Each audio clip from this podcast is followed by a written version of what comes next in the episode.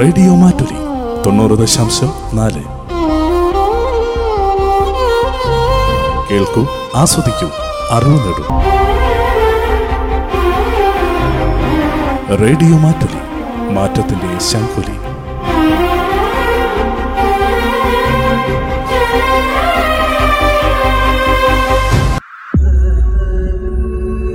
കരസ്പർശം. ആതുര ശുശ്രൂഷകരുടെ ജീവിതാനുഭവങ്ങൾ. കരസ്പർശം. നിർവഹണം ഡി കെ വയനാട്. നമസ്കാരം ശ്രോതാക്കളെ കരസ്പർശത്തിലേക്ക് സ്വാഗതം. ഇന്ന് നമ്മുടെ കൂടെ അതിഥിയായി തിരിക്കുന്നത് പടിഞ്ഞാറത്തറ സ്വദേശിയായ ലുലുവയാണ്. ലുലുവയുടെ നഴ്സിംഗ് പ്രൊഫഷനിലെ വിശേഷങ്ങൾ നമുക്ക് ചോദിച്ചറിയാം. നമസ്കാരം ലുലുവ. നമസ്കാരം. ലുലുവ എത്ര കാലമായി നഴ്സിംഗ് മേഖലയിൽ വന്നിട്ട്? ഞാൻ ഏകദേശം അഞ്ചു വർഷത്തോളം നഴ്സിംഗ് മേഖലയിൽ പ്രവർത്തിച്ചുകൊണ്ടിരിക്കുന്ന സ്റ്റാഫാണ്.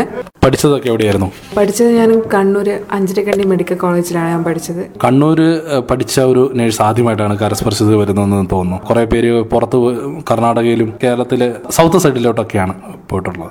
എങ്ങനെയാണ് കേരളത്തിന്റെ നോർത്ത് ഭാഗത്ത് കണ്ണൂർ കണ്ണൂരാണോ വീട്? അതോ കണ്ണൂർ ബന്ധുക്കളാരെങ്കിലും ഉണ്ടോ? എങ്ങനെയാണ് കണ്ണൂർ സെലക്ട് ചെയ്യാൻ കാരണം? എന്റെ വീട് ഇവിടെ വയനാട്ടിൽ തന്നെയാണ്. പടയാത്ര പടയാത്ര എന്ന് പറഞ്ഞു കഴിഞ്ഞാൽ ആറുവള്ളാണ് എന്റെ കറക്റ്റ് എന്റെ പ്ലേസ്.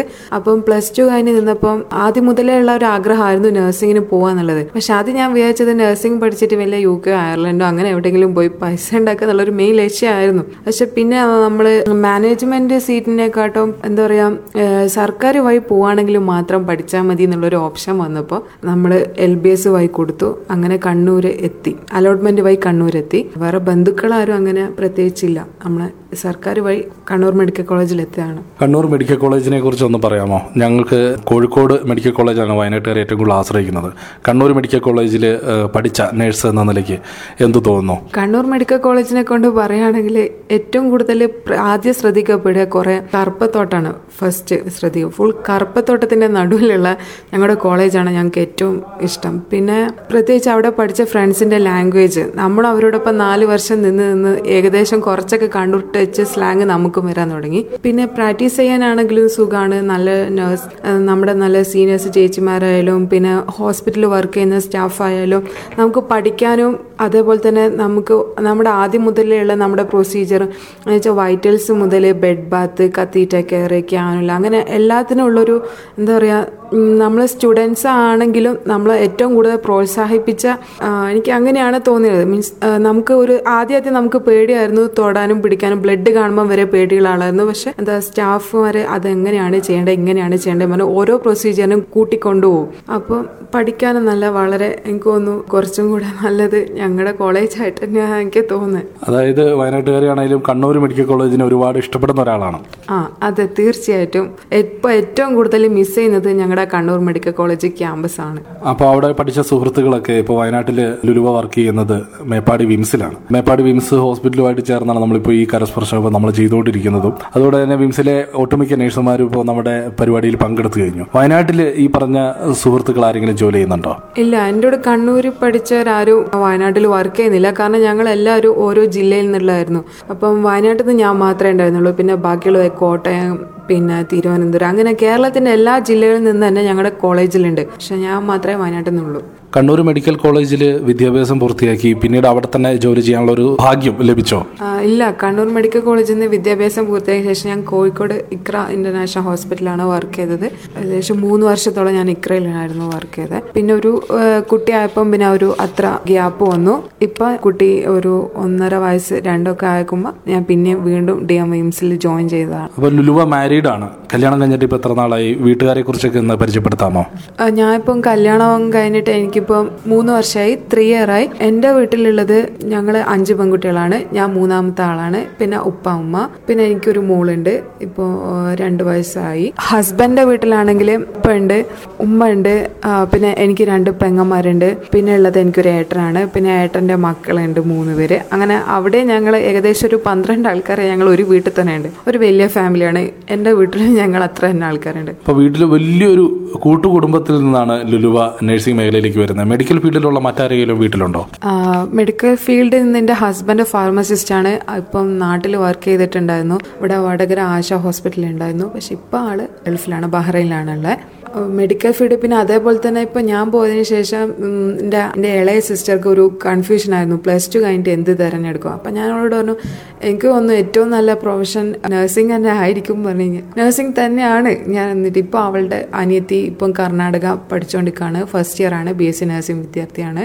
രണ്ടുപേരാണ് ഞങ്ങൾ മെഡിക്കൽ പ്രൊഫഷനിലുള്ളത് ഇപ്പോൾ നിങ്ങളുടെ കുടുംബത്തിൽ തന്നെ തന്നെ രണ്ടുപേര് നഴ്സിംഗ് മേഖലയിലേക്ക് പോയി. ഒരാൾ ഗവൺമെന്റിന്റെ സീറ്റിലും മറ്റേ ഒരു പ്രൈവറ്റ് സീറ്റിലും. എത്രമാത്രം സാമ്പത്തികമായിട്ട് ഡിഫറൻസ് കാണുന്നുണ്ട് ലുലുവയ്ക്ക്? അങ്ങനെ പറയുകയാണെങ്കിൽ ഞാൻ പഠിക്കുന്ന സമയത്ത് എനിക്ക് തോന്നുന്നു ഇപ്പം വീട്ടിൽ നിർബന്ധമായിരുന്നു. എന്ത് എന്തായാലും ഗവൺമെന്റ് കിട്ടുകയാണെങ്കിൽ പഠിക്കാൻ പോവാം. അങ്ങനെ അല്ലെങ്കിൽ മാരേജ് എന്നുള്ളൊരു ഇതായിരുന്നു മുന്നിലേക്ക് ഉണ്ടായിരുന്നത് അപ്പോൾ ആ സമയത്ത് നമ്മൾ അത്രയും എന്തായിരുന്നു ഭയങ്കര എഫേർട്ടും ഭയങ്കര പ്രാർത്ഥനയായിരുന്നു. എങ്ങനെയെങ്കിലും കിട്ടണേ. ഇപ്പോൾ അതിനുശേഷം എന്റെ ലാസ്റ്റത്തെ അനിയത്തിയാണ് ഇപ്പോൾ കർണാടകയിൽ പഠിക്കുന്നത്.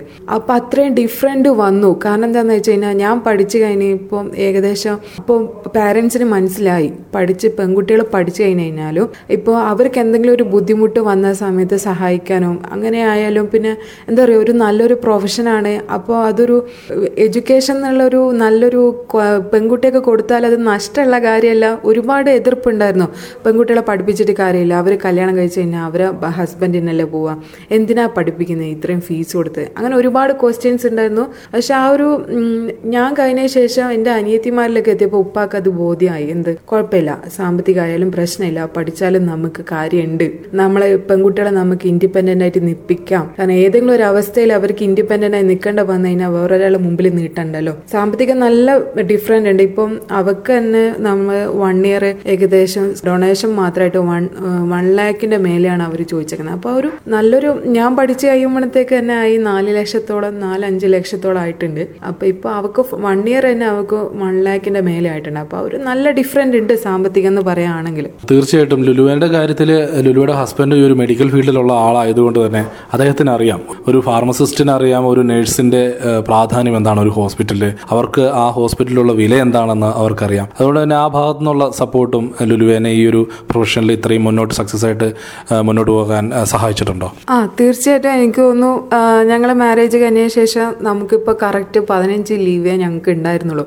അപ്പം എന്റെ ഹസ്ബൻഡിനെ കുറിച്ച് പറയുകയാണെങ്കിൽ ഭയങ്കര സപ്പോർട്ടീവ് ആണ്. അപ്പം അതിനനുസരിച്ച് ലീവിന് പിന്നെ നമുക്ക് ഇപ്പോൾ വീട്ടിൽ പോയിട്ട് വന്നു അങ്ങ് പോകേണ്ട വന്നു. അപ്പം ഒരു പ്രശ്നം ഉണ്ടായിരുന്നില്ല. ഇപ്പോൾ ഹോസ്റ്റലിൽ നിൽക്കേണ്ട അവസ്ഥ വന്നപ്പോൾ ആ ഞങ്ങൾ ആകെ മാസത്തിൽ കണ്ടുകൊണ്ടിരുന്നത് രണ്ടേ രണ്ട് ദിവസമായിരിക്കും. അല്ലെങ്കിൽ നാല് ദിവസം നാല് ഓഫിന്റെ ദിവസം മാത്രമാണ്. അപ്പോൾ പുള്ളിക്കാരനൊരു പ്രശ്നം ഉണ്ടായിരുന്നില്ല. മാക്സിമം നീ എത്രത്തോളം ജോലിക്ക് പോകുന്നോ അത് നിന്റെ കഴിവിനനുസരിച്ച് നീ പോയിക്കോ. നിനക്ക് എപ്പം നിർത്തണം തോന്നുന്നു അന്നേരം നിർത്തിക്കോ. പക്ഷെ ഒരു നിബന്ധനയെ മുന്നിലുണ്ടായിരുന്നുള്ളൂ. കുട്ടിയായി കഴിഞ്ഞ് കഴിഞ്ഞാൽ കുട്ടിക്ക് ഒരു രണ്ട് വയസ്സാവുന്നത് വരെയെങ്കിലും ഒരു ഗ്യാപ്പ് എടുക്കണം. കാരണം കുട്ടീനെ ആ ഒരു ഗ്രോയിങ് മീൻസ് വളരുന്ന ഏജിൽ നമ്മൾ കൂടെ വേണം എന്നുള്ളൊരു നിബന്ധന മാത്രമേ ഉണ്ടായിരുന്നുള്ളൂ. അപ്പം വളരെ സപ്പോർട്ടീവ് ആയിരുന്നു എനിക്ക് കുഴപ്പമൊന്നും തോന്നിയില്ല.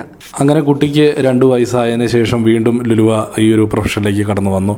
ലുലുവയുടെ ഹസ്ബൻഡിന്റെ വീട്ടുകാരാണെങ്കിലും ലുലുവയുടെ വീട്ടുകാരാണെങ്കിലും ഇപ്പോൾ വളരെയധികം സപ്പോർട്ടീവാണ്. ഇപ്പോൾ ലുലുവയുടെ ആഗ്രഹം എന്താണ്? ഭർത്താവിന്റെ ഒപ്പം ബഹ്റിലോട്ട് ചേക്കേറുവാനുള്ള ശ്രമങ്ങൾ ഓൾറെഡി ആരംഭിച്ചു കഴിഞ്ഞോ അതോ അതിനെക്കുറിച്ച് ആഗ്രഹിക്കുന്നുണ്ടോ?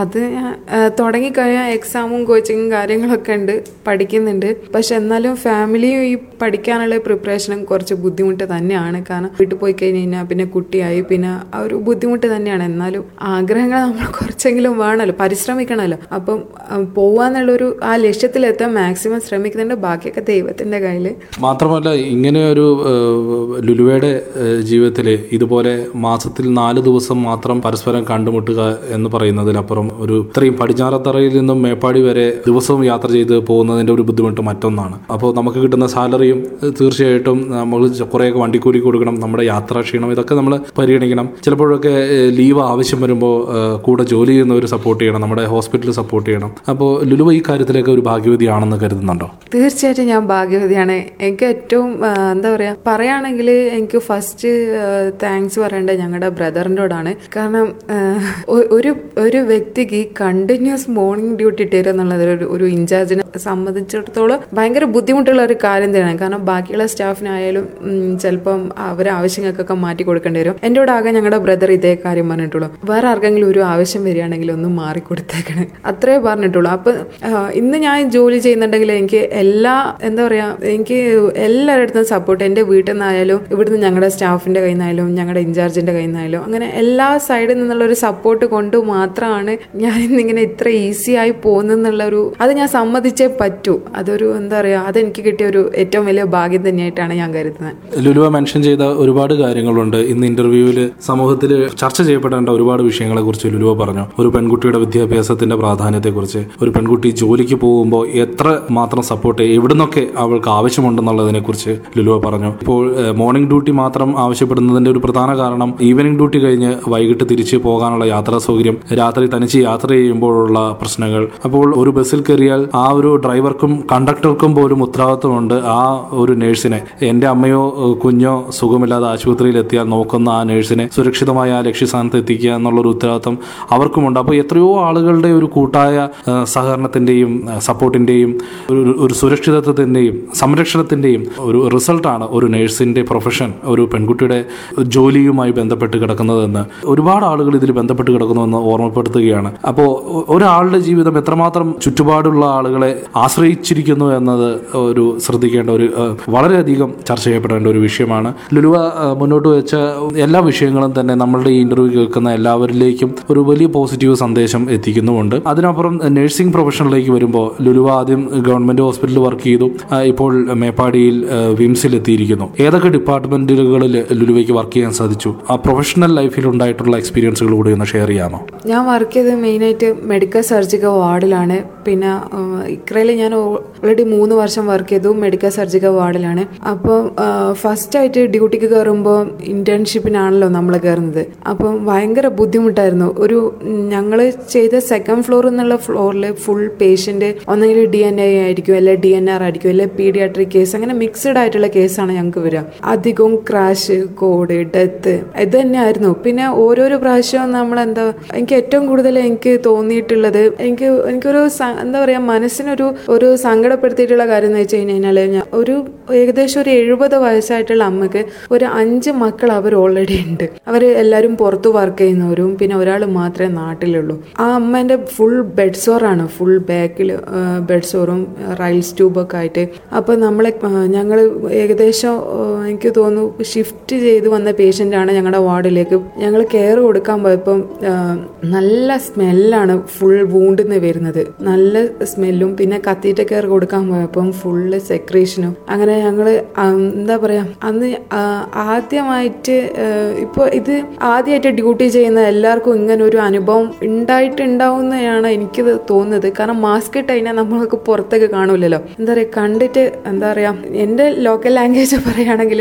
ഒക്കാനം വന്നു പോയി തന്നെ അങ്ങ് പറയാം. പക്ഷെ എന്താ പറയാ അന്ന് എനിക്ക് മനസ്സിലായി നമ്മൾ എന്താ പറയാ മെയിനായിട്ട് നമുക്ക് അഹങ്കരിക്കാൻ ഒന്നുമില്ല ഏത് നിമിഷം ഒന്നെങ്കിൽ നമ്മളൊരു വീഴ്ച അല്ലെങ്കിൽ കാലക്രമേണ നമുക്ക് ഒരു വയസ്സാകുമ്പോൾ നമ്മൾ ആരെങ്കിലും നമ്മളെ നോക്കാൻ ആളില്ലെങ്കിലോ അല്ലെങ്കിൽ നമ്മൾ ഉപേക്ഷിക്കുക നമ്മൾ ഒറ്റപ്പെട്ടു പോയാലോ അല്ലെങ്കിൽ നമുക്ക് എന്തെങ്കിലും അസുഖം വന്നാലോ തീരാവുന്നതേ ഉള്ളൂ നമ്മുടെ എല്ലാ അഭിമാനങ്ങളും എല്ലാ അഹങ്കാരവും അന്നേരം അവിടെ തീരാനുള്ളതേ ഉള്ളൂ എന്നുള്ളത് എനിക്ക് മനസ്സിലായി. പിന്നെ അതുപോലെ തന്നെ നമ്മൾ നമ്മളെ പാരൻസിനോട് നമുക്കുള്ള കടമ. മീൻസ് നമ്മുടെ എത്ര തിരക്കിന്റെ ഇടയിലായാലും അവരെ സംരക്ഷിക്കേണ്ട ചുമതല നമ്മുടെ അടുത്ത് തന്നെയാണല്ലോ. കാരണം കുഞ്ഞുനാളിൽ നമ്മൾ വീഴുന്നതും നമ്മൾ ഫുഡ് കഴിച്ചില്ലെങ്കിൽ നമ്മൾ കഴിപ്പിക്കാനും നമ്മൾ ഉറങ്ങിയില്ലെങ്കിൽ നമ്മളോടൊപ്പം ഇരിക്കാനോ പനി പിടിച്ച അവർ ഉറങ്ങാത്ത ഒരുപാട് രാത്രികളൊക്കെ ഉണ്ടാവും. പക്ഷെ നമ്മളത് ഇപ്പം കുഞ്ഞുനാൾ അവർ നമ്മളെ നോക്കി വലുതാവുമ്പോൾ നമ്മൾ അവരെ കുട്ടികളെ പോലെ നോക്കേണ്ട ഒരു അവസ്ഥ വരുമ്പോൾ ആരും അരികത്തില്ലാണ്ട് ഇങ്ങനെ ഒറ്റപ്പെട്ടു എന്നൊരവസ്ഥ ഞാൻ നഴ്സിംഗ് ഫീൽഡിൽ വന്നപ്പോൾ ഒരുപാട് കണ്ടിട്ടുണ്ട്.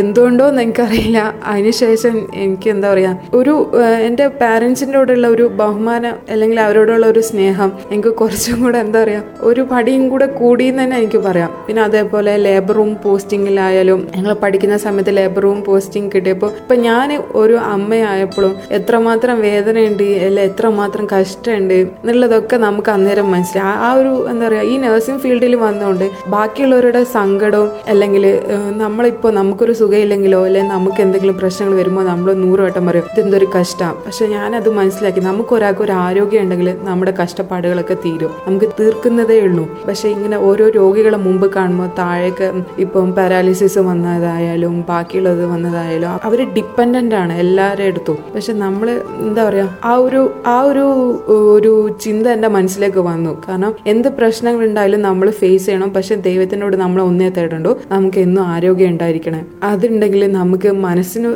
മനസ്സിനും ശരീരത്തിനും ആരോഗ്യം ഉണ്ടെങ്കിൽ നമുക്ക് എന്തും നേരിടാം. പക്ഷെ പേഷ്യൻസ് സൈഡിൽ നമ്മൾ പോകുമ്പോൾ എനിക്ക് കിട്ടിയ ഒരേ ഒരു പോസിറ്റീവ് എനർജി എനിക്കിതാണ്. മീൻസ് ഹെൽത്തി ആയിരിക്കുക. മനസ്സും ശരീരം എന്നും ഹെൽത്തി ആയിരിക്കുക. അപ്പം നമ്മൾ എന്നും നമ്മുടെ പേഷ്യൻസ് സൈഡിലും നമ്മുടെ താഴെയുള്ളവരെ നോക്കിക്കഴിഞ്ഞ് കഴിഞ്ഞാൽ നമ്മൾ എന്നും ഹെൽത്തി ആവും എന്നുള്ളതാണ് എനിക്ക് കിട്ടിയൊരു പാഠം. എന്റെ ഫീൽഡിൽ വെച്ച് എനിക്ക് കിട്ടിയൊരു പാഠം അതാണ്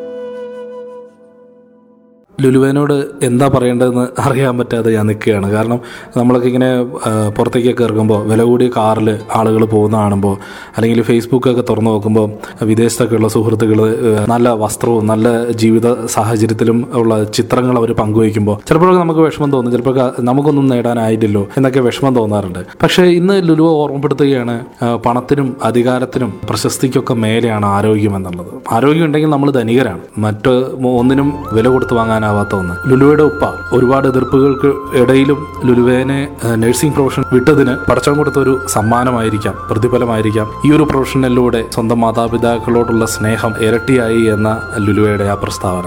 ഇത് നമ്മുടെ ഇടയിലുള്ള എല്ലാവർക്കും എല്ലാ കുട്ടികൾക്കും എല്ലാ മാതാപിതാക്കൾക്കും വലിയൊരു സന്ദേശമാണ് നൽകുന്നത്. നഴ്സിംഗ് പ്രൊഫഷനിലെ വിശേഷങ്ങൾ ചോദിച്ചറിയാൻ വന്ന എനിക്ക് ഒരു പൂ ചോദിച്ചപ്പോൾ പൂക്കാലം തരികയാണ് ലുലുവ ചെയ്തത്. ഈ റേഡിയോ മാറ്റിലയുടെ ശ്രോതാക്കളുടെ പേരിൽ മനസ്സ് നിറഞ്ഞ് നന്ദി അർപ്പിക്കുകയാണ് ഒരുപാട് ഉയരങ്ങൾ കീഴടക്കുവാൻ ഈ പ്രൊഫഷനിലൂടെ ഒരുപാട് പേരുടെ അനുഗ്രഹത്തിന് പാത്രമാകുവാൻ ലുലുവയും ലുലുവയിലൂടെ ലുലുവയുടെ കുടുംബത്തിന് സാധിക്കട്ടെ എന്ന് ആശംസിക്കുകയാണ്. താങ്ക് വെരി മച്ച് ഓക്കെ ഇത്രയും നേരം എന്റെ എന്താ പറയുക ഞാൻ പറയുകയാണെങ്കിൽ എന്നെ സഹിച്ചതിനെ അല്ലെങ്കിൽ എന്റെ വാക്കുകളൊക്കെ നിങ്ങൾ സ്വീകരിച്ചു എന്ന് വിചാരിക്കുന്നു. ഓക്കെ എല്ലാവർക്കും ദൈവം നല്ലൊരു ദീർഘായുസും നല്ലൊരു ആരോഗ്യവും തരട്ടെ ഞാൻ പ്രാർത്ഥിക്കുന്നു. ഇങ്ങനെ ഒരു പരിപാടിയിൽ എന്താ പറയുക എല്ലാവർക്കും കൂടെ എന്റെ അടുത്തുള്ള എന്തെങ്കിലും എന്റെ ഒരു ഫീലിംഗ് വേറൊരാൾക്കും കൂടെ കേട്ട് പ്രചോദനമാവുകയാണെങ്കിൽ അതാണ് എനിക്ക് ഏറ്റവും വലിയ എന്താ പറയുക നമുക്ക് കിട്ടിയൊരു ഭാഗ്യം. അങ്ങ് അതിനു വേണ്ടി അവസരം റേഡിയോ മാറ്റിലേക്ക് വളരെയധികം നന്ദി.